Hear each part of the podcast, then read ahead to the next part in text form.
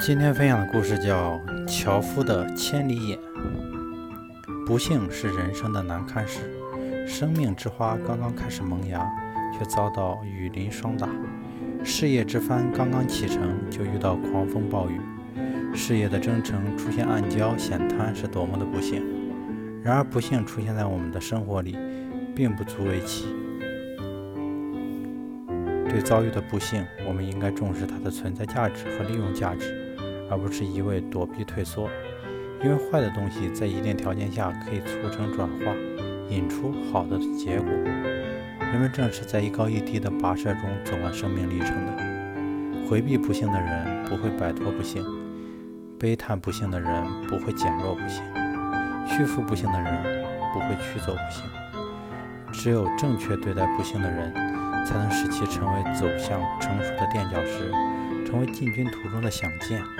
从而做出非常，从而做出非常人所能做到的事情。不幸降临，犹如一面镜子，可以照出一个人的思想意志的坚定或者脆弱，可以产生两种不同的结果。同不幸抗争的人，会减轻不幸带来的痛苦，把不幸降到最小限度；屈从不幸的人，只能成为不幸的阶下囚，被不幸吞噬掉。一个人如果把不幸当作前进的阶梯，就能看到光明。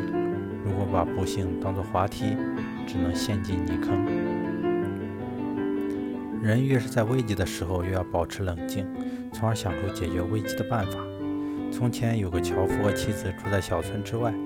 每天早上，樵夫会出门到森林里看树，而当傍晚他结束一天的工作返家时，妻子总会煮好一桌热腾腾、可口的饭菜等待着他。一天，樵夫提早收工回家，却意外的看到，却意外的由窗外看到妻子和村里的当铺老板在家偷情。当他开门的时候，也清楚的听到当铺老板慌忙找地方躲起来的声响。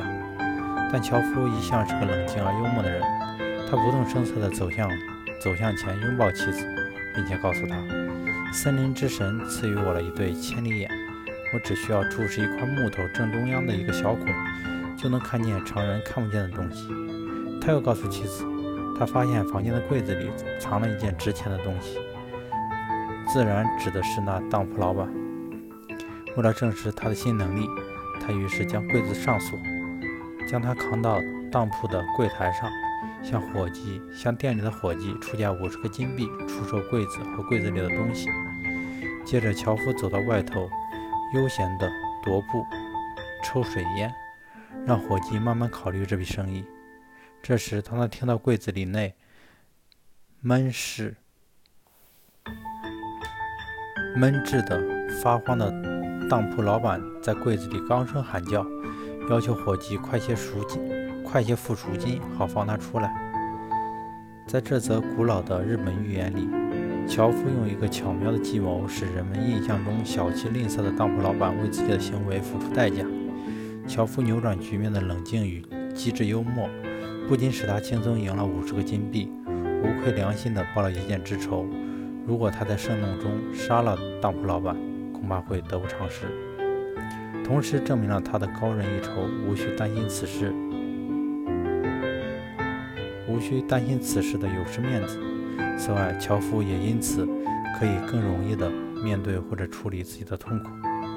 樵夫的高明处就在于，在情绪高涨的时非常时刻，依然能够保持，依然能够选择保持幽默，以智取胜，将自己抽离出愤怒的情绪，以一个既实际又能发泄怨气的方法来处理事情。其实每个人在生活中都难免遇到这种紧要关头或者突如其来的变故，只要我们能冷静面对，灵活处理，必定能找。找出好的解决办法。当你遇上大麻烦，要庆幸事情没有变得更糟。生命中有些时候，事情远不像表面看起来一样的糟糕。面对不幸，首先要分析情情势，并坦然接受现状。当你了解到事情也许不如想象的那样严重时，你就跨出了解决问题的第一步。